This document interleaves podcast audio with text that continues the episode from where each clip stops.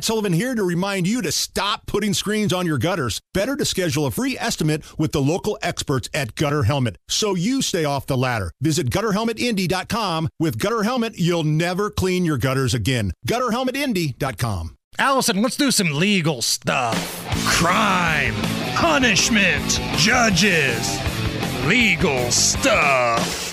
Breaking the law, breaking the law. A man in Santa Rosa, California was caught riding his bicycle around the neighborhood, selling ice cream and snacks, as well as cocaine and meth. I was going to say that. Now, now that's creepy after you said snacks.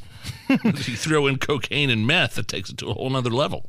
Officers found a black fanny pack with a loaded handgun, money, several plastic baggies containing narcotics, and they also found the ice cream and the snacks that this individual was using to sell in the neighborhood. Now, if this sounds familiar to you, to me, this sounds like the same way that Big Worm was selling drugs in the movie on Friday. What you want? What you got? Boy, what the f- you want? Give me some chili Fritos. Can I have my chili Fritos? Can't have shit, I'm closed, fat boy. Then give me my money back. My money. Mama! I hate him. What up, big perm, big worm? driving around the neighborhood in that ice cream truck. He's got the little hat on, playing the music.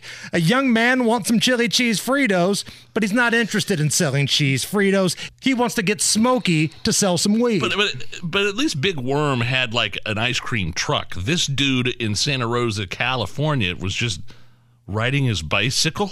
Yeah, with a big bag, you know, like I don't know if it was a Yeti cooler on one side and his meth on the other.